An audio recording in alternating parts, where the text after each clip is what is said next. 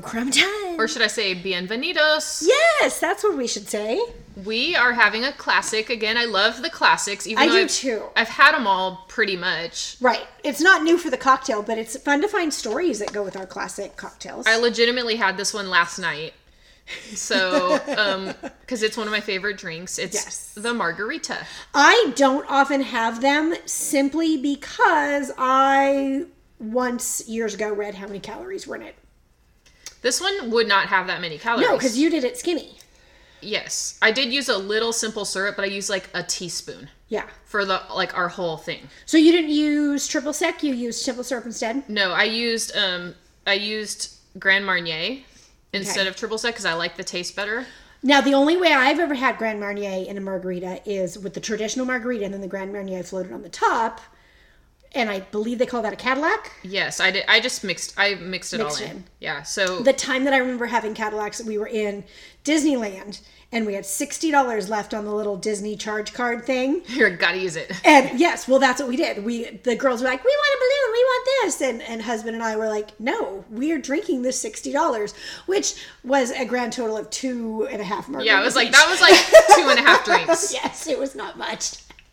Um, so we are using um the hand blown Mexican glass margarita glasses with the blue rim. Um, Came home on my lap. we did blended. We we opted for blended this time. You can have them on the rocks. I like them both ways. Yeah, I like them blended. You like them blended, so I just went ahead and did it all blended. Yeah, Um, and then yeah, we have salt on the rim. It's very traditional.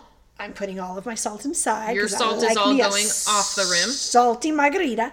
All right, she's almost done with that. I'm gonna taste. So You start drinking.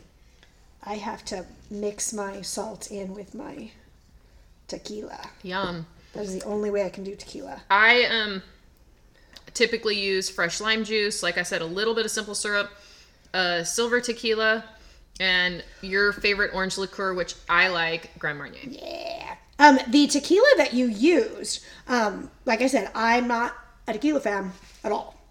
Like, flat don't like it. Um, but we were at a local restaurant for, it's a very nightclubby spot for um, the over 21 sets, but they apparently rent the upstairs for private parties. And so for the 13th birthday party of some very good friends of daughter number one, they rented this space. And so all the kids are up there dancing, and all of the dads came down, and we were downstairs with in laws because they were here from Nashville. And all of the dads came down, we're doing shots. And so we got there and they're like, we're doing tequila. I'm like, no. And it was this same tequila. It was so good. That's what I thought. This is the one you talked about when you said it, you liked it. So that's why I got this one because I typically would buy like whatever like was on a good deal. This is actually on sale, so Yeah. Husband has purchased this tequila to give as presents. He liked it so much. yeah, I do like this one. He's not a massive tequila fan either. I'm literally putting an entire pinch of salt in my margarita before I even taste it because I just know I'm going to want it. All right. It is your turn to go first. Tell me a story. So, um, I really struggled. I told you this already. I did not struggle coming up with a topic. I struggled getting the story organized just because it's there's a lot, but there's also like in certain portions there's not a lot. And it was just hard to organize, but I'm gonna do my best. So I'm gonna Okay. talk about Kiki Camarena. Okay. So if you've seen um, Narcos or if you've seen The Last Narc on Netflix and Amazon, you might be familiar with his story. But uh, Enrique Kiki Camarena was born in 1947 in Mexicali, Mexico. His family, including his three brothers and three sisters, immigrated to Calex- Calexico, California when he was a child. He graduated from high school there, he joined the Marines, and when he got out of the Marines, he joined the Calexico Police Department. Yeah. And while he was there, he started working undercover as a special agent. He was on the Imperial County Narcotic Task Force. And in 1973, the DEA, the Drug Enforcement Administration, um, was established. So they immediately started looking for um, Spanish speaking agents. Right. So Kiki and his sister Myrna both were hired in 1974 by the DEA. Myrna was hired as a secretary, and Kiki became a special agent. He was assigned to the Calexico office, so he got to work at his home in his hometown. Nice. In 1977, Kiki was reassigned to the Fresno district office, which was a bigger office. There, he was able to work undercover again. He worked on drug smuggling activities in the San Joaquin Valley. He um, was just, he's a really fascinating guy, but he had the ability, like, he could slip into a Puerto Rican accent. He could, he could, you know, speak like in a more formal Spanish. He could use Mexican, um, gutter slang is what they called it. He was just really adaptable. It reminds me of that guy you did that infiltrated the mob. Yes, Jack. Um, I can't remember. And he was what Puerto Rican, and he infiltrated the Italian mob. Yes, he d- he does remind me a lot of him. Um, so he could do whatever was demanded of him. The his colleagues at the DEA said that he was driven even by the standards of other DEA agents. Ooh. So in 1980, a DEA colleague and a close friend of Kiki's suggested that he apply for a reassignment in Guadalajara because that's where the friend was at and said there's an opening here. And I'm hearing um, Desi Arnaz sing the song. oh, Guadalajara. Anyway, go ahead. Sorry. I had fun spelling or typing Guadalajara a number of times. oh, I bet. It turns out I'm actually pretty good at it. nice. Yeah. I'm, I'm really enjoying this margarita, even though I hate tequila. This Oh. is very, very good. I will say for blended margaritas, if you're just doing a single portion or like a double like I did, I have the proportion down like exactly to get the right blend this ice is ratio. probably the best margarita I've ever had in my entire life. I um I typically do two and a half ounces of liquor, including your orange liqueur, and then three ounces of your other mix-ins. Which, if you use a mix, you can do that. Or I did lime juice and then just like our tablespoon of simple syrup or Yeah. teaspoon. Which is going to give you a better, it's not going to be sweet. Yeah. And then you fill your glass with ice and dump that into the blender. And then you have like oh. the perfect ratio. Yeah. It's really, really good. So Like, that's I my trick. might want more, but we're out of limes. So that's Um, well, we could always improvise with Lime juice. non-fresh lime juice. Yes, which I think only have key lime juice, but we can figure Well, out. I- think we have four limes left. Okay. We may have to have more. Yeah. This is good. I'm really good at I'm making enjoying it. margaritas. um, let's see. Anyway, so he, you know, weighed his options. Being assigned to a foreign post in the DEA was really important if you wanted to advance. Right. So that makes sense. And he's like Guadalajara, like you know, there's a lot of drug trafficking grow- starting up. It was the 1980s. That was like kind of the explosion of Mexican drug trafficking, and Yeah. you know, he, Stock market. Exactly. and by this time, he had um, three sons. He was married. And he thought, like, well, this will be good for my family because, you know, we can save some money. It's super inexpensive to live in Mexico. Um, the weather's really good. So he decides to put in for it. So, I would not turn down a post in Mexico, me neither. depending on the area, though. Does my university have a job in Mexico? Because I would go there today. Right? I could teach online from a beach. Mm-hmm. That'd be totally fine. I, as um, troubled as Mexico history has been, I love Mexico. I've not been in years and years and years, and I want to go. Oh, I just love Mexico. I enjoyed my Florida vacation as far as beach goes, but it, we went totally off season. I like the um, secludedness Mm-hmm. feeling of Mexico. Well, so I was in Mexico during the pandemic and there was it was really nice like to I mean, I'm not kidding you. We had these this spot like where we were sunbathing and the pool was right behind us. The bar was to our left and there was a bathroom there and we were looking out at um, Los Arcos, like beautiful view and there were whales. That's all you need. That in a book, and you're good. It could not have gotten better than that. I'm so jealous of you getting to go on that trip. Like, if I had a passport, I would have crashed. Oh, and nobody else was there. yeah. like i mean there were people there but typically um, when you go you know like by eight in the morning half of the good sunbathing spots are taken Right. it was like that, that. well, that was what was awesome about this Florida vacation. It was it was off season, and but it was still warm, and there was nobody there. yeah it was really nice anyway back to guadalajara back to Guadalajara. so in 1980 um, oh summer of 1980 kiki um, starts his post in guadalajara and as i mentioned that drug trafficking during this time was on the rise in mexico and the, some of the reasons for that were that under the president Jose Lopez Portillo, um, they he banned the um, aerial spotting and eradication of marijuana, which was like a big program from the other president. He didn't ban it. He ba- put a lot of restrictions on it, which made it really hard for um, the Mexican agents and the DEA agents to use aerial spotting. Well, speaking as you know, a United States citizen with our Constitution and our protections, I think that's okay. You're spying on someone's property without their consent. which they've done in California. That I mean, they do and have done the exact same thing. I don't like it. I don't like it either. I But- don't think that you should be able to invade someone's property by looking at them from above. Right. But obviously, this made it easier for the plant plantations to grow. Yes.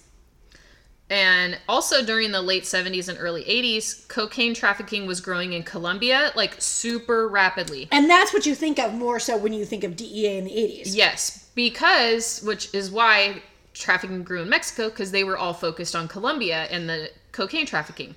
So Mexico was kind of left like a little um hands Now, off. what is going on in Mexico right now? Is that cocaine or is that because I wouldn't think marijuana would be very big anymore now that it's In Mexico right legal. now is methamphetamine. Ew. They're the number one producer of methamphetamine in the world. Really? Yes. Huh. I that's um I think of that more as a United States thing. But yeah, I guess it, we've done it was. It was for quite a while, and Mexico's like pretty much completely taken that market over. Like if um, Breaking Bad were to happen today, like they would have already taken over that. interesting. Yeah, Huh. The things you learn. I know. I don't know, not into drugs. No. I like me some booze. Um, yeah. Also, um, I agree with We that. got a little distracted there. Yeah. Talking about booze I'm like, where am I? on our booze podcast. Um, oh, here we are. So anyway, also there were several major drug traffickers that came up um, to replace a bunch of drug traffickers who were arrested and killed in the 70s, and it all kind of happened at once. So they could build larger plantations. Nobody was really focusing on Mexico. Yeah. There's all these drug traffickers that are like able to be have these big cartels, and so Guadalajara like was one of the first areas that had quote unquote the cartel. They had the Guadalajara cartel. Oh, interesting. Okay. Yeah. Which is why they had a DEA post there. Uh, this is probably, I'm not kidding. This is better than Disneyland's margarita. This is the best I, margarita. I'm telling you, had. I got really good at making margaritas. You got really good at making margaritas. Okay, back to Kiki. So, Kiki obviously was looking at major marijuana plantations because that's what was happening in Guadalajara. He so the earlier plantations prior to the eight like in the 70s prior to the 80s they were all in these really remote areas. Um, they were harder to spot because it was like you know in forested areas. They were able to irrigate without using or di- or drilling for a well because mountainous areas again they were using streams diverting streams kind of like what's happening in our mountains Uh-huh. um, on the coast in california. Don't go hiking there anymore. do not go hiking in the on the coastal range in california Bad things will happen to you. yeah. But the drawbacks with that obviously is that it was very expensive to transport to these remote places. The Yeah. yields were pretty low and the quality wasn't that good. Oh, interesting. Yeah. So is it the soil? It's everything. It's just the whole condition because they, you know, like uh, canopy cover from the trees and then like they weren't getting Now, you always hear about the agave shortage. Was the agave shortage partially caused by this because they ripped out agave to put in marijuana? I don't think so because to what I'm seeing here, they did not rip out anything. They were using un- Forested land? forested land and desert land later. Gotcha. So, um, the new plantations used a newer variety of marijuana. It was seedless, it had a better yield, it was higher quality, more powerful, and it like brought so much more money on the American market because if you remember as a younger person, I didn't use marijuana, but um neither. I- like in high school and stuff, I remember people saying, "Oh, that's Mexican stuff. That's crap," or you know, like Huh. It I a- don't remember that, but I do. I was really out of that. I went to a high school where a lot of people did use marijuana, but it, Mexican marijuana had a reputation for being crappy, Interesting. which before this it was. I think it's so when you said that it was seedless. It's so interesting that we're producing these plants like watermelon and marijuana and whatever else that is a one and done seed. Yeah, banana. That does not reproduce itself. Mm-hmm. And I'm just wondering in 500 years what are we going to discover that that has done to us or the plant or you know it just it seems we're just we're fucking with stuff we shouldn't be fucking with Someone email us in 500 years and tell us. please do so it probably will happen sooner than that but it Yeah. doesn't that concern you like we're just we're mucking with stuff that we shouldn't be mucking around It in. depends on how it's done. If it's if it's done just through selective breeding, I don't really have a problem with that. Um but if you know there's chemicals involved Yeah. or like if they're rearranging the DNA of the plant, Yeah, well, even selective breeding, you're still breeding. You're you're reducing the gene pool. But I mean, I don't have a The pro- variety. I don't have a problem with that in that I don't think that I think that it would reduce eventually reduce the quality of that product, but it's not going to cause any like weird um like sci-fi problems. No, I'm not thinking that. I don't think. I'm just thinking we're eating this wheat that's been. Oh, the wheat I have a problem with. I'm, Yeah. I'm not even going to start on that. And I eat a, I eat me a lot of corn and wheat because I like some bread. Corn is another one. I'm just talking like seedless watermelons if it's done through selective breeding, I don't really have a problem. I don't eat that much watermelon. But I don't know. We're off on a tangent that we don't need to be on. Let's reel us way, back in. but- way. Although watermelon margarita is delicious. Could be good. Um, let's see, where was I? Okay, so yeah, the new pl- plantations were primarily located in remote desert areas. Transportation was a lot easier because it's not mountainous. It was a lot less expensive, but they had to drill or yeah, drill for wells. Right. I'm just it's it they're putting marijuana, which I think of like Humboldt County, wet, lots of water. They're putting mm-hmm. it in the desert. They're putting, yeah, and so they needed a lot of water. So during this time, We from Northern California have a thing with water because mm. SoCal's stealing ours. Mexico had a thing with water too because they had very strict laws governing drilling wells.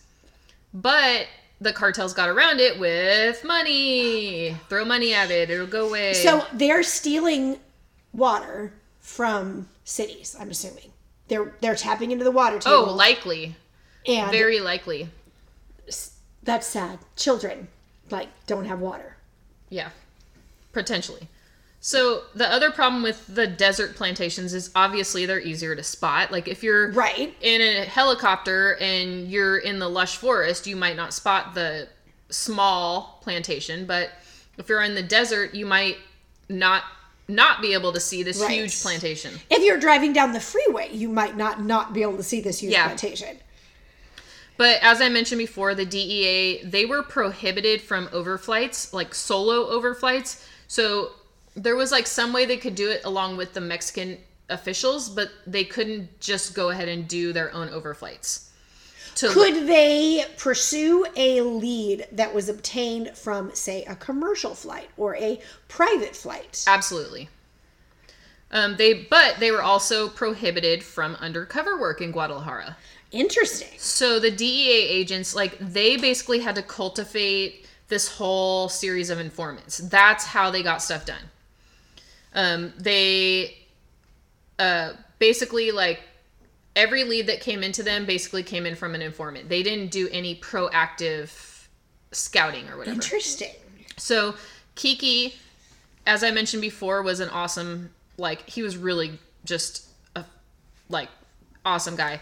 But he excelled with working with informants. Like everybody loved him. Everybody wanted to work for him. People put their lives on the line to give him information. Wow. Yeah. He's a good dude. Oh, he was such a good dude. From everything, like I watched, you know, this. I noticed you're saying was. okay, I don't. I'm not trying to make this a sad thing. Okay, anyway, go ahead. Um, so Kiki worked with an informant that was called Miguel Sanchez. That was the name they used for him. And he helped Kiki lead to the discovery of one of the new style plantations in 1982. So Miguel Sanchez became friends with this guy that was running the plantation, and he told him kind of where it was and that it was in a small town or outside of a small town called Vanegas in the state of San Luis Potosi. So he also told him that the main financier of the plantation was a cartel member named Juan Jose Esparragoza Moreno. So, with Miguel's help, they finally locate this plantation um, in 1982 in August. So, this time, Kiki was able to arrange for overflights. So, they fly over it, they confirm that it is like a huge plantation. So he had the suspicion prior, and then he could get a warrant this. yeah, he was able to arrange for it somehow. Like I don't I don't know how it works in Mexico. It could have just been like But that makes sense if he's if he's got a suspicion. He's just Yeah. he's not fishing. He's confirming. yeah, not just like straight up like I'm gonna fly everywhere and see what I can see. Right. Um, so then he talked to the Mexican authorities and said, "This is what we have." So um, they found the plantation in, in August. They raided it in September, and they discovered that there were over 200 acres of Oh gosh. plants and it was like there were hundreds of growers that were employed there the, and the dea estimated that there were over 4000 tons of marijuana that they destroyed after they raided it Wow. I would have such a headache. i know um, at that time that was the largest plantation that the dea had ever discovered Uh, so kiki like this kind of made him a name to the cartels so he kind of popped The up on the guys radar know who he is Yeah. now. I remember years and years ago, I've, I've spoken of this event that I had uh, before, but we were, this event took place in my grandmother's backyard and she bought a whole bunch of plants to like make it look pretty and everything. And she bought this plant and she planted it in the little flower bed and out pops a um, pot plant. Oh, she does not know what to do, so she um, calls the only person that she knew that was in law enforcement, which was a young man that she babysat when he was a tiny baby. Oh my gosh. And she said, "Oh my gosh, blah blah blah. What do I do about this pot plant?" And he says, "Well, Joe, first thing, don't tell me about it." so my grandfather's son suggested that we pull it up and burn it, and he, of course, wanted to be there when that happened. that's funny. Yeah. Um, I have such a salty taste right now. I love it. Okay. I'm a salt person. Okay, back to Kiki. Back to Kiki. In 1984, uh, the Mexican government, based on information that they received from the DEA, destroyed a 2,500 or yeah 2,500 acre marijuana plantation in Allende. It had a production yield estimated to be eight billion dollars. That's a crap ton of money. Yeah. It was called Rancho Buffalo. And Kiki was the um he was suspected of and likely was the source of the information that was um, given to the Mexican government. So again, he's popping up on the radar. That's an um, that's not popping up on the radar. That's hi, look at me. Yeah. I am causing you problems and costing you money. Yes. Um so now it gets a little sad. Aw, mine's not like, super like happy either. So on February 7th, 1985, Kiki was abducted. Uh, yeah. It um he was another man also was abducted and that was his pilot that he frequently used. They were um abducted by corrupt Mexican officials who were working for the cartels. So guys that are posing as good guys that are real bad guys. Yes. He was taken to a residence located at 881 Lope de Vega in the col- colonia of the Jardines in the western section of Guadalajara. And it was a residence owned by Rafael Caro Quintero, who was a major member of the Guadalajara cartel. So, I wish I had their money and they had jail. yeah. Um, so, Camarena was tortured over a 30 hour period and finally murdered. His skull was punctured by a metal object. His ribs were broken. His body was discovered wrapped in a pla- in plastic in a rural area outside of a small town near Michoacan on March 5th, 1985, which was my 10th birthday, which is super weird because that was one of my best best birthdays ever. And now I'm thinking like I was having like an awesome birthday party. His kids were not. Yeah. Oh. Yeah. Okay, don't think about that. Um, so anyway, the DEA launched Operation Leyenda, which is basically means legend, the largest DEA homicide investigation ever undertaken. I like that that's what they called it. Yeah. Um, they dispatched a special unit to coordinate the investigation. Um, several government officials, Mexican government officials, were implicated in the whole thing. Seriously? Yeah. Including Miguel Ibarra Herrera, the past director of the Mexican Federal Judicial Police, For a second, I thought you said pastor. past director, That's still horrifying Yeah. and bad. and also Miguel Aldana Ibarra, which was he was the former director of Interpol in Mexico. Oh my gosh. So corruption goes real high. real high. Yeah. Um, so the if the investigators soon found that Miguel Angel Felix Gallardo and two associates, Ernesto Fonseca Carrillo and the person who owned the house, Rafael, Rafael Caro Quintero, were the primary suspects. Um, so the U.S. government pressured the Mexican government and the Mexican president Miguel de la Mar- Madrid quickly caught all of all well he they caught Carrillo and Quintero, but Felix Gallardo was under political protection. Why? So I feel like he was a relation to somebody that was high up. Like he was pr- he was being protected. So So they caught them. They had evidence that they were connected to this. yes, Good. so the speculation and if you watch like the last narco which i need to rewatch i really want to rewatch it but a lot of it's in spanish so you have to read it so it's not like mm.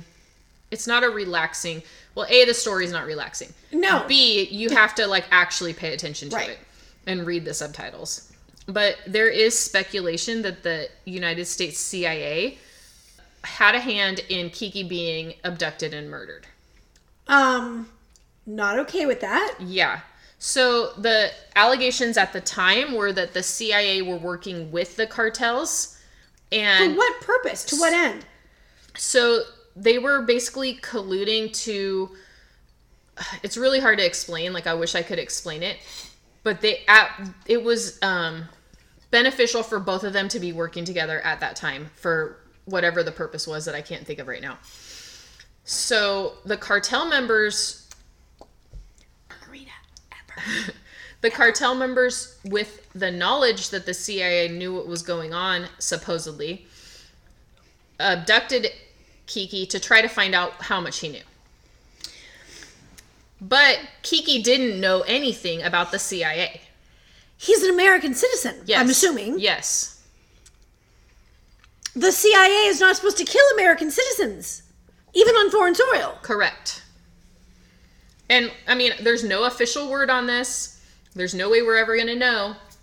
But this if you watch The Last Narco, which I recommend you do if you're at all interested in this, it lays it out beautifully. I mean, it's like I think it's like four episodes and they're like over an hour long, so way longer than I can ever explain Right. here. And his wife is interviewed, um, his friends interview like they they do such a good job. Oh my goodness. Um, but also, as I already mentioned, there was a lot of corruption within the Mexican government, even the president. So, the president, Miguel de la Madrid, used to get kilos of cocaine from the cartels as gifts. The president of Mexico is using enough cocaine that he needs to be gifted kilos. Or he's distributing, distributing it for it. presents. Yes. But wowzers. Yeah. And then this is I thought this was a interesting note. So after Kiki died, um, Congressman Kiki or Congressman Kiki, no, not Congressman. So Congressman Duncan Hunter and Kiki's high school friend Henry Lozano launched Camarena Club at the Calexico High School, and hundreds of members of the club, like all wore red ribbons and they pledged to have like a healthy, drug free life in honor of Kiki. So that actually is what started Red Ribbon. Red Week. Ribbon Week. Yeah. Oh my gosh. So Nancy Reagan is the one that like formalized it for the whole country, but Hmm. it was because of Kiki that we have Red Ribbon Week. I'm sorry. Speaking as an activities director, really?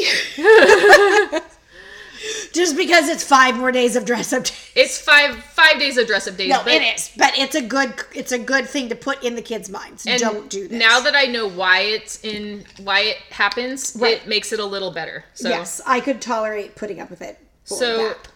I looked at heavy.com, um, FFF.org, which was an article called The Torture and Execution of Kiki Camarena.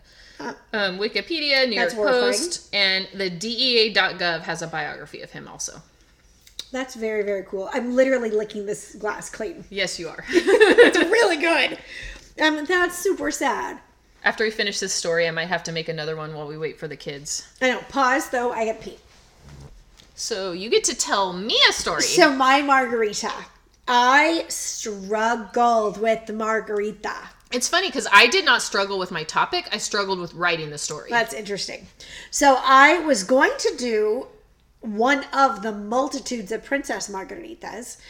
Um, the most interesting one that I found as far as connections was Princess Margarita, who is the sister of what's his name? Married to the Queen. There's a lot of people married to queens. No, the Queen, the British Queen. Oh my gosh, Prince Philip. Philip? Yes. So his sister is a Margarita, his oldest sister.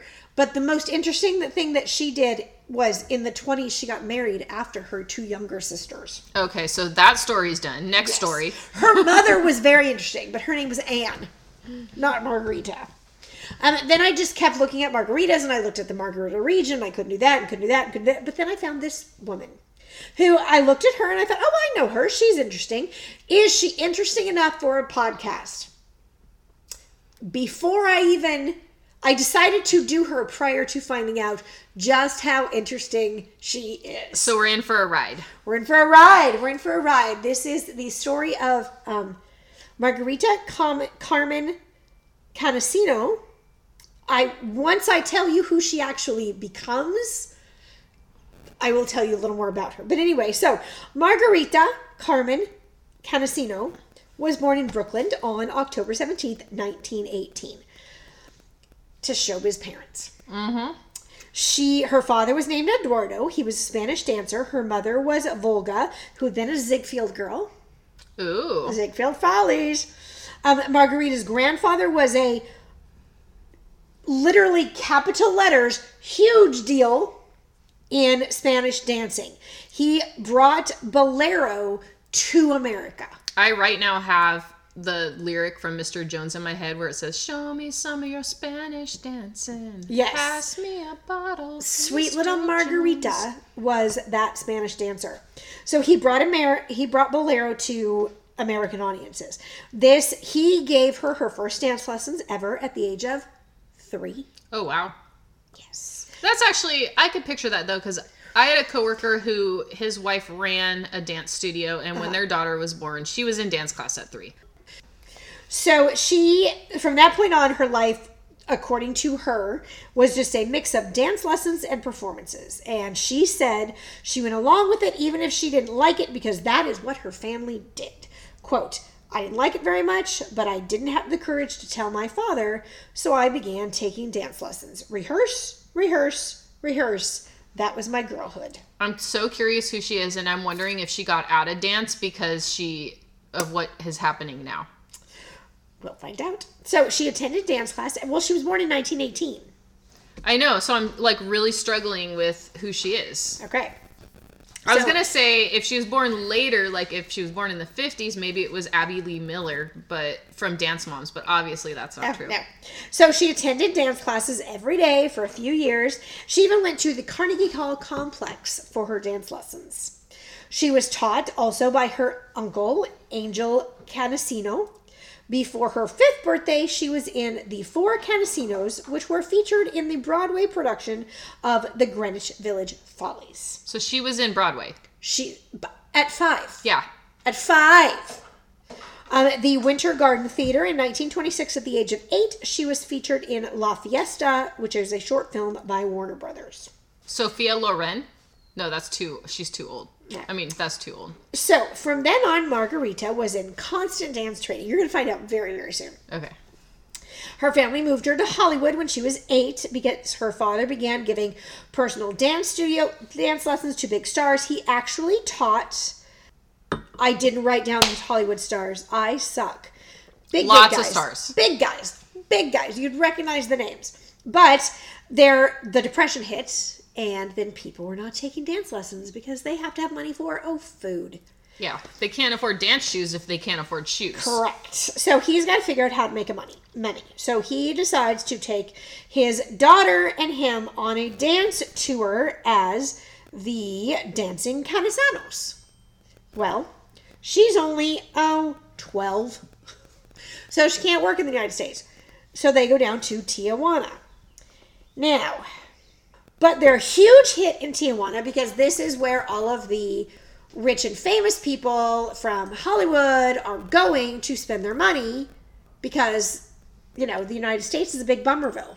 Yeah. I am getting text after text after text. Sorry about that. So, um, she is st- while she is in Mexico dancing, she's stout- scouted by a talent scout from Fox Studios who says, "Okay, your name Margarita. That's silly. You're going to be named Rita." Rita. Comes- Rita Moreno. No. Oh. She's I'm giving, giving me you- that like shut up symbol. Um, so she is billed as Riga, Rita Consuelo for a six month contract. She's offered small parts. Um, at the end of the six month contract, they're like, ah, thanks for playing. Bye now. Have a good life. So then, at the age of 18, she elopes to Vegas with a man who is as old as her father, named Edward Judson. He is a oil man who decided, hey, I'm going to make some money being a talent scout. So he was her manager prior to being her husband, and after they were married, he starts just farming out. Here you go, here you go, here you go. She's got modeling contracts, she's got acting jobs, she's got dancing jobs. He is just farming her out.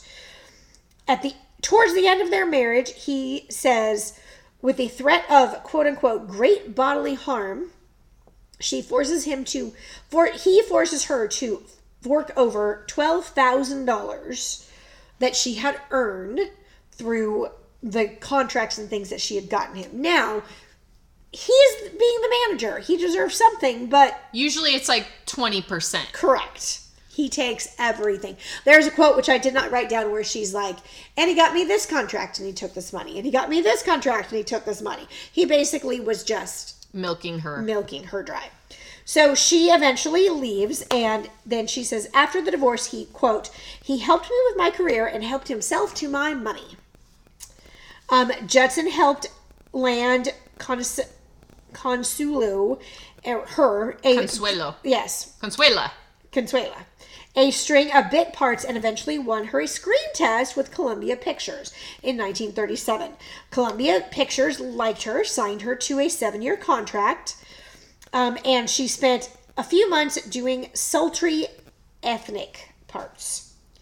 But Columbia at this point was interested in having a new star. They wanted to rival MGM's glamour and glitz of So the time. obviously they can't call her Rita or Margarita. So Correct.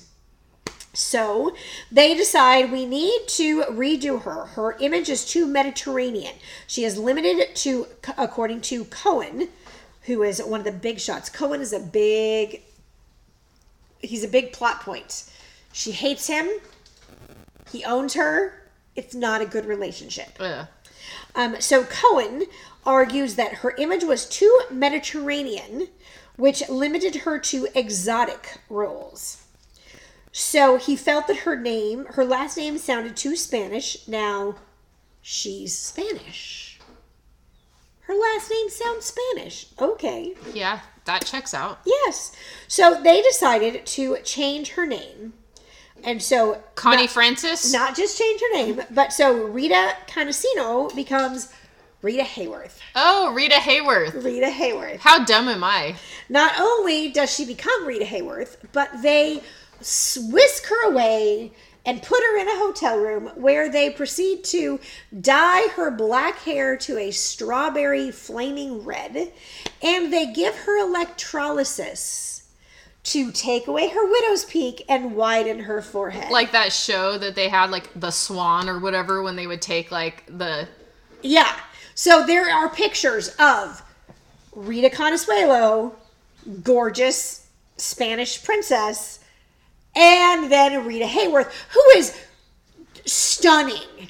Stunning. But she is the all American beauty. And they did it by electrolysis by changing her hairline oh, interesting. just crazy. But they weren't even like secretive about it. They were just like, this is what we're doing.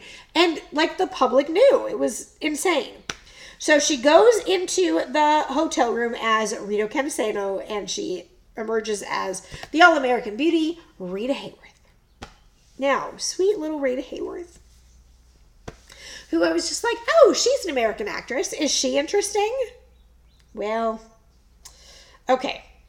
So she continues with films and she does a few mediocre films. She gets has the role as an un, unfaithful wife opposite Cary Grant in Only Angels Have Wings in 1939. They're like, eh, she's all right. Two years after the relatively unknown actress shared the screen with Grant, Hayworth was a star. She like, boom. The they gave her the nickname the Great American Love Goddess. Ooh. Yes. In 1941, she took the stage, took the screen opposite James Cagney in Strawberry Blonde. She leaves her husband in on February 24th, 1942, with Good a complaint move. of cruelty. Yes, because he's stealing all of her money Yeah.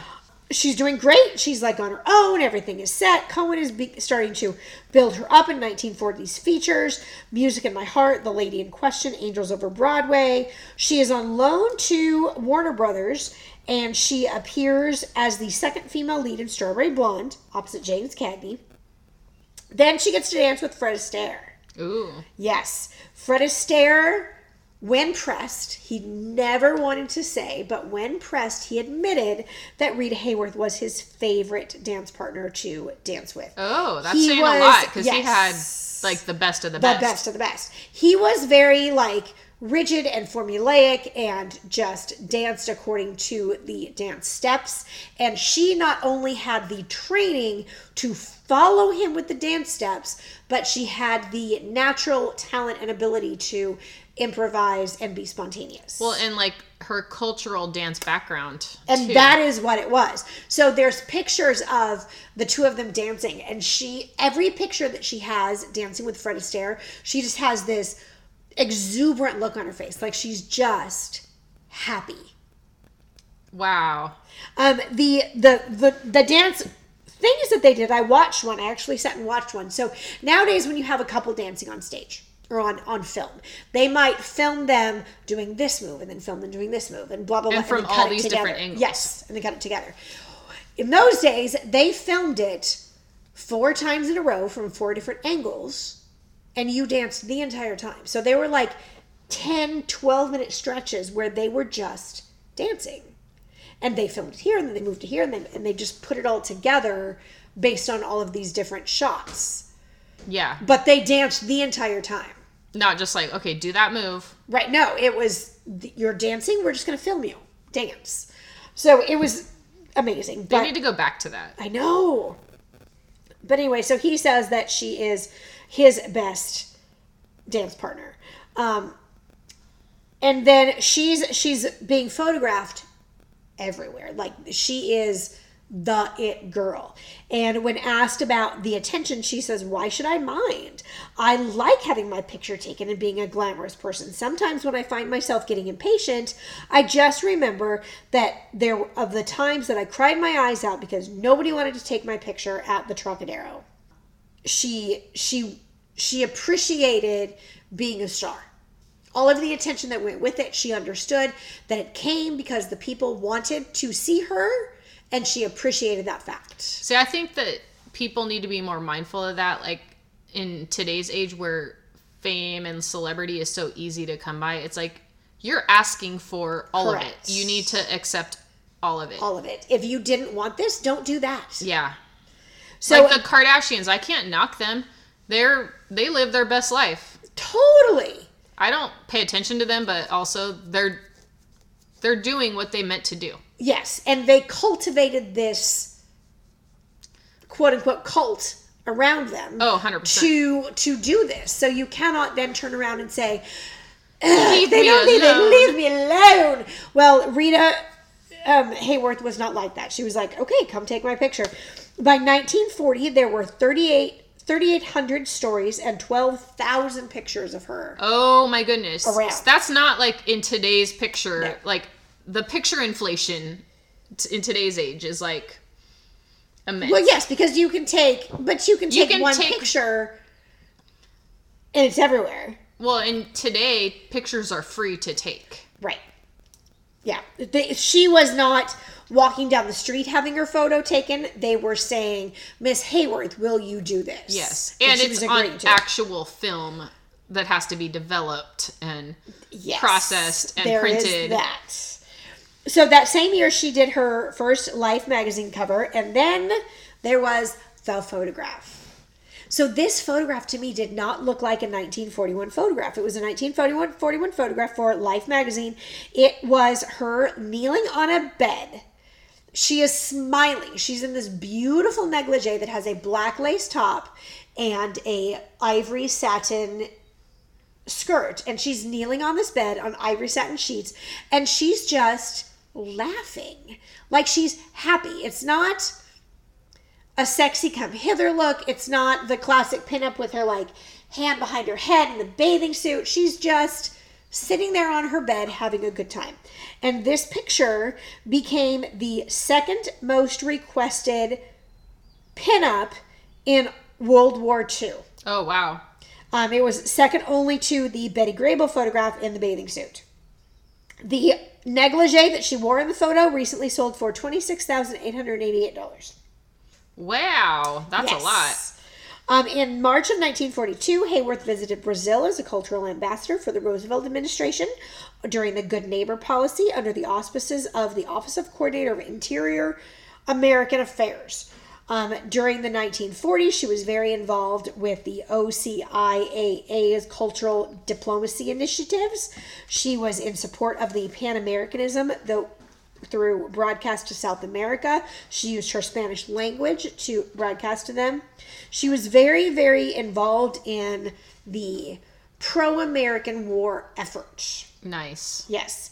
So around this time, she um, embarks on her second marriage, which is one of those true Hollywood love stories. This marriage was one of those ones where, for the rest of their lives, they saw each other as the loves of their lives. They couldn't quit each other. They could not quit each other. They came back together several times, um, but ultimately could not make it work. Um, the wedding was a very low key affair. At Hayworth wore a blouse and skirt, and she surprised most of her friends when she came up as the wife of Orson Welles. Oh, that's shocking. yes. So her and Orson Welles just have this like iconic, absolutely beautiful little American 1940s love house. Did not see that coming. Um, they have they have a baby right away, Rebecca Welles, and they just snap all these pictures of these little cute domestic scenes and just cute little things all over. But then, you know, Orson Welles is brilliant and genius, and a lot of times what goes with brilliant and genius is Crazy. crazy. And so she's actually quoted as saying, I just could not take his brilliance any longer. The crazy was getting in the way. the crazy was getting in the way. Um, so Orson Welles was he was he pursued her after seeing a photograph taken of her, and they married on September 7th, 1943, during the run of the Mercury Wonder Show. It wasn't, she, he thought, and this is something that she said all of her life, he thought that he was marrying this beautiful, lovely sex goddess.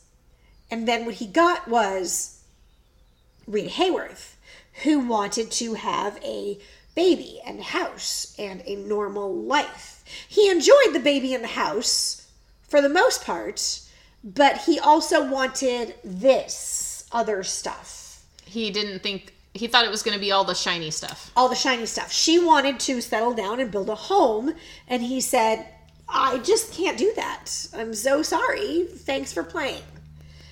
Um, when I suggested, or one of her quotes is, during the entire period of our marriage, he showed no interest in establishing a home.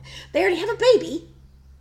When I estab- when I suggested purchasing a home, he told me he didn't want the responsibility. Mr. Welles told me he, however, that he should never marry me in the first place. I interfered with his freedom and his way of life. I mean, don't we all know somebody like that though? Like, I feel like I'm somewhat like that. I mean, it that's a common Yes. theme. It's common. I love my family. I adore my family, but there's a lot of things that I would like to do. But I, I have a family, and I chose this, and I ha- I'm very pleased as punch with this. I love this. I do. So I think I'm kind of a cross between the two. I don't know. On You're November- like both of them together. I'm like both of them together. I do not think I'm as genius as Orson Welles, and I do not think I am as beautiful as Rita Hayworth. Just get that straight. Um, on November 10th, 1947, she was granted a divorce, and it became final the following year. However, for the rest of her life, she would call Welles the greatest love of her life. Um, during her marriage to Welles, her career continued to be great. Even though she's wanting to be home, she's still making movies. She becomes the um, she does the film, which cemented her as a Hollywood sex goddess in 1946 with Glenn Ford, who she had an on and off again affair with her entire life. oh, interesting. Yes. She apparently there's a lot of people she can't quit. There's a lot of people she cannot quit. There are pictures in the 60s of her and Glenn Ford having dinner together. Aw. Now they never married. They never had anything official, but they they were on and off there her entire life. So her it was Gilda in 1946, and she um in that she got to do a strip tease, which she got to do herself, which was a big bone of contention because she wanted to sing her own part. She wanted to learn to sing. She felt that she was such this big World War II icon, and she went around to these USO tours, and the soldiers would beg her to sing, and she couldn't sing. Aw. She kept asking the studio, "Give me singing lessons. I want to learn how to do this." And like, "Oh, we don't have time. Oh, there's not time in this film. We'll just step you." So they constantly dubbed her. Um, but in Gilda, she she sang the striptease, "Put the Blame on Me." Um, however, for the rest of her life, she often said that people, men, would go to bed with Gilda and then disappointed when they woke up with Rita.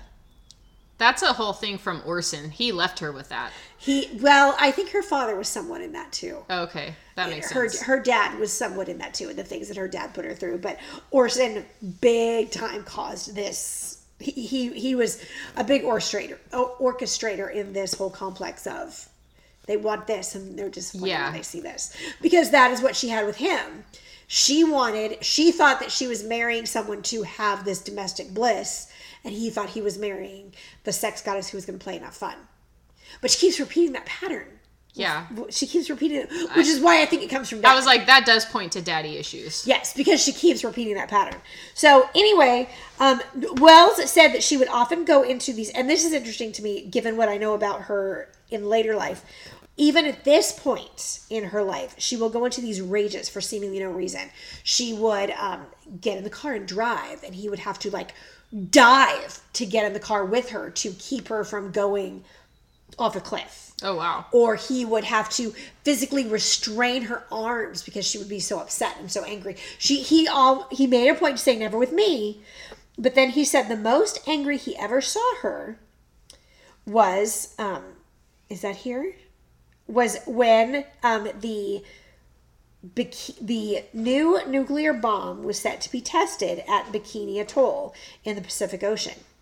Um, the soldiers had painted her picture on the bomb with her picture in the dress and or in the nightgown with the world's Gilda over it, and she was furious.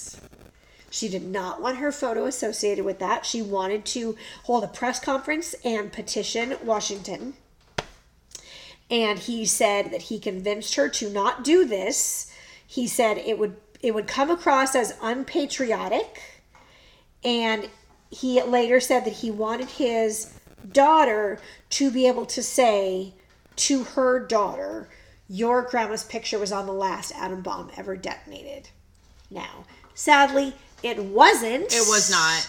But I, I totally at get. the time, they thought it might be. yeah, I get her thing, but at the same time, she, by not doing anything, that was the right thing. Yes, he he tried to make her understand that it was not something that was. They were not trying to use her as a political ploy. The soldiers were saying, "You're beautiful. We love you. You're our bombshell. This is a bombshell." Yeah. So she she eventually got that. Um, so in 1947, Welles directs her in The Lady in Shanghai, in which she did not dance, she did not sing, she was not beautiful. It was his way of trying to be smart. He was being artsy. He was being artsy. Um, it was considered, and this is a quote in hindsight, the film functions as a huge fuck you. Welles made Hayworth cut her trademark auburn curls and dyed what remained of her off putting hair a platinum blonde. Ugh. He took away her trademark skills, her ability to dance, to make her hair bounce, and to move. That had typified her performance to this point. So this was he he really broke with what the studio was wanting from her with what she was known for and it hurt her. Oh, for sure. Um it was today we they call it an Oscar turn, then they just called it artsy, Crap. whatever. yeah, crap. Um sh- he was trying to make something quote fancy and this was not she was she was a dancer. She was a happy look at my golden curls bounce person, not this artsy Yeah, dark kind of. so she eventually splits from him. Um, she she plays Carmen to Glenn Ford's Don Juan, and as Carmen hits the theaters, she's all over the gossip columns columns with her brand new romance that she found when she went to Europe. Now, some people say that she went to Europe for the Cannes Film Festival, and other people say that she went to Europe to have an abortion of Howard Hughes's child. Oh. This is circling back. So it's one or the other. She was either there to promote films and go see a film festival, or, you know, to have an abortion from Howard Hughes, which was an, a previous podcast. Um, Spruce person- Goose. Spruce Goose. But in July of 19, 1948, during she, the gossip columnist Elsa Maxwell throws a party on the French Riviera. And young Miss Hayworth, who's been married twice and has a baby, is introduced to Prince Ali Khan, Ali Khan. who is a direct descendant of the Prophet Muhammad. Oh, that's He's an important dude. yeah, that's a big deal. Yes. His family does not have any um, physical territory to rule over, but they rule over this section of um, the Muslim religion and they are considered royalty. Now, there was another Hollywood starlet at the time who was also dating a prince who was a quote unquote white prince and Ali Khan was not. No, he was a ro- he was a royal and he was a quote unquote white royal who Ali Khan was not.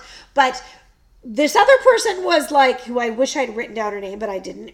Was venerated and just you're horrible. How could you do this?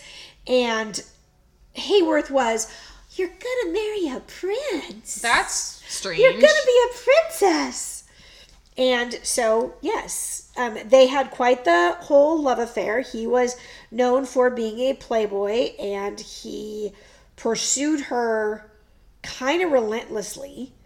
Um, he was very afraid that she would return to Hollywood, so he arranged a trip to Spain where he um, introduced her to his entire family. He took her to his father's jubilee, where at his father's jubilee, they weighed him against gold. oh my So gosh. they took this man and they weighed him against gold and said, King blah blah blah, he's worth his weight in gold. It was yeah, it was a whole big thing. Um, she danced the flamenco with her grandfather. They went to Spain and visited her family, and she danced the flamenco with her grandfather. And the this very much endured her to the European set, who was who was behind this prince. Show me some of your flamenco Um, She danced like a real Spaniard. They said. Yeah. Pass me a bottle, Mr. Jones. So he proposes to her, and she, they're both married. But he proposes, and they both obtain divorces immediately. Um, at first she says no, but then she says yes, and she goes home and got, gets her daughter Rebecca, and blah blah blah. Then he follows her to Mediterranean to the Mediterranean, and he plies her with gifts and gets her a poodle, and he's like, please, blah blah blah. And so they they were married eventually on May twenty seventh, nineteen forty nine. The pictures are gorgeous. Now this is her third marriage, and I think want to say his second or fourth. I'm not sure which. Um, but she left a contract to do this marriage. Um, in 1943, she was suspended without pay because she refused to appear in a movie, um, Once Upon a Time. And she was very upset that she could not res- re- approve her films. She eventually signs a new contract with a salary of $250,000 plus 50% of her profits. But by 1951, Columbia had alleged they had invested $800,000 in, in properties for her, and she had le- walked out to marry the prince. Ouch. Yes. So this is a problem. She continues. Their wedding was marked as one the first time that a Hollywood actress has become a princess. So this is before Grace. Grace. And seven months after the wedding, they have a beautiful baby girl. That one cooked fast. Well, she was a preemie, but she was, you know, Fully like, formed. fully formed. um, It's so what they call a fully formed premature a fully baby. formed premature baby happened all the time in the 40s. Um, December 28th, 1949, their daughter, Princess Yasmin Aga Khan, was born. And at the point that she is now the mother of a princess, all is forgiven by the American public. It's Well, fine. It's fine, Rita. It's fine. we love our royals. We do love our royals. She, however, probably this was not the best marriage for her because he is quite the playboy. He is a prince after all. And when he was spotted in the same hotel where he had met her dancing with another woman, she leaves. She takes their daughter Yasmin, who and she comes back home to the United States. He says, "Give me the baby, and I'll give you a million dollars." she said no. She said no. She claimed that her this this was quite the um it was it was really hard for her. She had a lot of financial problems at this point because he was not giving her any money. Orson Welles was not paying child support because, you know, he's an artist. And so she's really, really struggling. Um, she said no because she felt that her daughter's American citizenship was worth more than the million dollars. She saw what how women were treated in many of the Muslim countries at the time, and it's gotten worse Yes. since. And she did not want to give up her daughter's chance and choice at freedom for anything. She really she struggled and suffered during this time financially because of this choice. That was probably the right choice. It was totally the right choice. She eventually allowed her to see him and spend some time with him. Um, so she did have a relationship with her father. However, her father was killed in an auto accident when she was 11. Yasmin's father. Yes, yeah. Um, she comes back to Hollywood and she's put back in a comeback picture with Glenn Ford. This is now her third picture with him. Um, and under the director Vincent Sherman. And she's she's really trying to get back. The picture ends up grossing a million dollars, which was more than Gilda, but it was not as well known and received as Gilda, even though it made more money. Um, in 1952, which she still needs the money, so I'm not sure why she did this. She did not like the script that she was given, so she didn't go to work. She seems to just not give an F. She kind of doesn't. Yeah. She kind of does. If she what- doesn't like it, she's not going to do Well, it. Well, okay. I say that, but she's she's looking for love and approval. And we'll find out why. I mean, okay. True. Let me just finish. so she says no to this film, and in 1953 she did do two films. Um, Salome with Charles Laughton and Stewart Granger, and Miss Sadie Thompson with Jose Ferrer and Aldo Rick Aldo Ray. Around the same time, she meets a man named Dick Haymes in 1952. He's still married. He's having all kinds of financial problems. He is a big shot singer in Vegas, but people are not coming to his show. She's in a custody battle with the prince. She's struggling to get support from Welles and but when she shows up at Dick's shows, a lot more people come. That's curious. Yes. And so while they're dating, um, he decides that marrying her will help his career. So they get married. The Sands Hotel builds them this cake that is probably the same size as my recliner. and they he really thought that marrying her would help him because he is being indicted by US officials trying to have him deported to Argentina because he's an illegal alien. He's also being sued by multiple ex-wives for child support. And she assumes responsibility for his citizenship and his debts. he she got played. Again. Yeah. She got played. So the two were married on September 24th, 1953, at the Sands Hotel in Las Vegas with the wedding procession that went through the casino. Their relationship was horribly abusive and tumultuous, and after two years together, he slapped her in the face in 1955 in the middle of the Coconut Grove nightclub, and she walked away and never saw him again. That's just I mean, who didn't see that coming? Correct. Even the Sands, like they used her too. Oh, big time. So- this was a publicity stunt. Yeah. The wedding procession goes through the middle of the casino. Yeah. Yeah. How many tickets did they sell? Um, so she this assault just completely shakes her. She has to stay in bed for several days. Now this is 1955. So she has to stay in bed for several days. She's completely short on money. She's cannot get any child support from the prince. She cannot get any child support from Welles. She's got these two little girls. The film industry is wanting her to do things that she's not quite sure.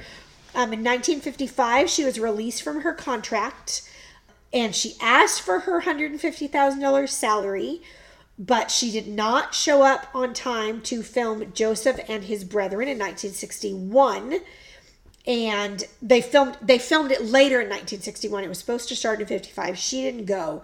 They filmed it later and everything was fine but um, she was just in all kinds of trouble she felt that quote unquote harry cohen owned me um, it says where's the whole quote I was in Switzerland when they sent for me, sent me the script for Affair in Trinidad that I threw across the room. But I did the picture and pal Joey too. I came back to Columbia because I wanted to work at first to see. I had to finish that goddamn contract, which is how Harry Cohen owned me. So she's off the big screen for another four years, um, be- mostly because of the marriage. She's when that dies down blah blah blah she finally returns to the big screen in fire down below in 1957 um, but by this time kim novak is columbia's big star and she's just kind of this afterthought. Her last picture musical was pal joey in 1957 and this time she leaves columbia for good. Um, harry cohen died, but she she still hated him. In a 1968 interview, she says, "I used to have a punch at climb talk cl- time clock at Columbia every day of my life. That's what it was like. I was under the exclusive contract, like they owned me. I think they had my dressing room bugged. He was very possessive over me as a person." He didn't want me to go out with anybody or have any friends. No one can live that way, so I fought him. You want to know what I think of Harry Cohen? He was a monster, and this is after he died. Now, she's saying all these things and doing all these things, and just think about that as we progress through the story. Um, she's very upset they didn't train her to sing. She wanted to study singing, but Cohen just kept saying no. She does sing in Blame It on Mame in Gilda. Um, but that is her but she feels that she's she really feels inferior with her singing. She gets very upset when she has to sing at a USO show because she feels like she's letting the troops down because she doesn't sound like she did in the pictures. Yeah, because she wasn't. Because she wasn't. Yeah. That wasn't her singing. Um, in 1957, Cohen was interviewed by Time Magazine, and he says they hated each other. He says Hayworth might be worth $10 million today easily. She owned 25% of the profits of her own company and had hit after hit, and she had to get married and had to get out of the business and took a suspension because she fell in love again. In five years, at two years a picture, at 25%, think of what she could have made. But she didn't make pictures. She took two or three suspensions, got mixed up with different characters, unpredictable. So, in 1958, she marries her fifth and fi- final husband, producer James Hill. Um, they married on February 2nd, 1958. They were also had very horrible times. Um, Charlton Heston and his wife went on a double date with Rita and James. And he proceeded to just publicly humiliate her and annihilate her and say horrible things to the point where she was sitting at the table with her hand head in her hands crying and Charlton Heston to the day he died said that that was his biggest regret that he got up and left the table and did not say anything. Oh, that's sad. He never saw Rita Hayworth again, but he completely regretted. I'm ashamed of walking away from Miss Hayworth's humiliation. I never saw her again. So that was one of his biggest regrets. Um, she continues to try and make movies. She makes a one final movie in the 1970s 1972 the 54 year old hayworth wanted to retire from acting but she needed money because all these ex-husbands have continually taken and taken and taken her money so, she, at the suggestion of Robert Mitchum, she made The Wrath of God. But by this point, her she's had health issues. Now, her daughter Yasmin has taken care of her during this time, and everybody thought she was an alcoholic. They were just like, she's an alcoholic. She cannot stay sober. She's got alcoholic dementia. She cannot remember anything. During this movie, which was a Western, they had to film her scenes one scene at a time because she was unable to remember her lines. She have Parkinson's, Not Parkinson's. Um, Alzheimer's. yes. So they, her daughters remember growing up being concerned that she was an alcoholic. She, they remember she had a drinking problem, but they could, but they were able to cope with the ups and downs. However, in March of 1974, she had both brothers die within a week, and then at January of 1974, she was removed from a TWA flight after having an outburst with an agent. And she, they said, "quote the This is Yasmin, her daughter. It was outburst. She'd fly into a rage. I can't tell you. I thought it was alcoholism, alcoholic dementia. We all thought that. The papers picked that up, of course, and you can't imagine the relief just getting the diagnosis. We at last had a name." Alzheimer's. Of course, that didn't really come about until the last seven or eight years. She wasn't diagnosed with Alzheimer's until 1980. Oh, So her kids had this whole time. She was completely estranged from her daughter Rebecca because of her outbursts. And all of her outbursts, not all of them, but the majority of them were due to go away.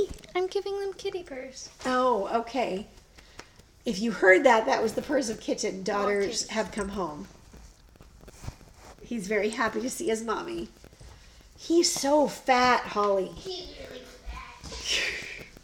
Um, I want to eat chips, but I don't. okay, go away. I'm almost finished. I don't know. then we just have two more after that.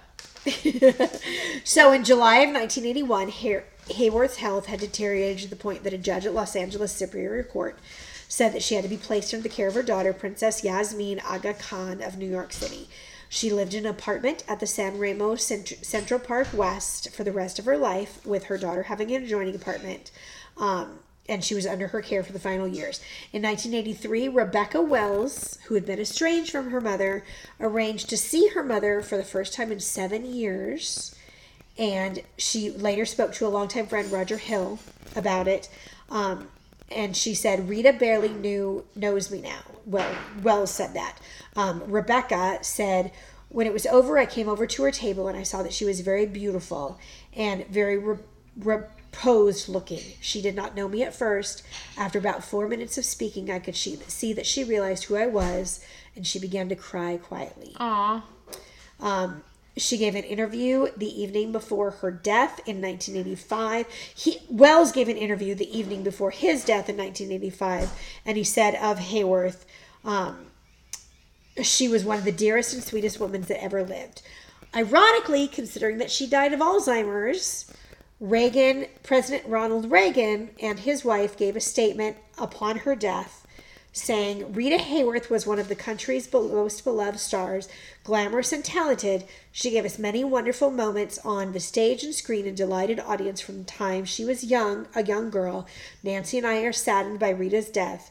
She was a friend of all and whom we will miss. Aw. And then just a few years later, he was diagnosed with Alzheimer's. That's well. right. Sad.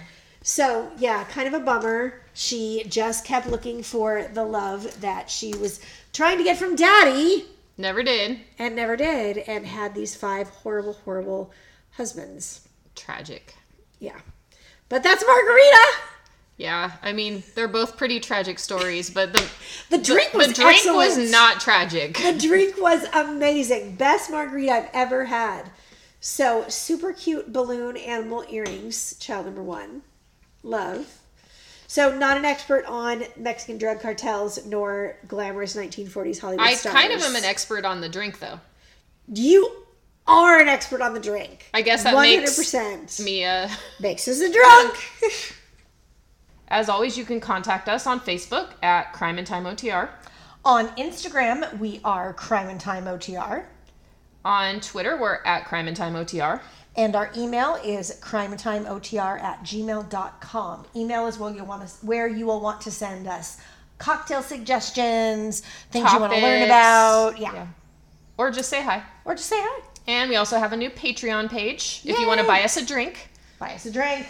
So that is, Patreon.com slash crime and time OTR. and we're going to be offering some perks for our patrons. Absolutely. I'm excited. See you there. Thank you for listening.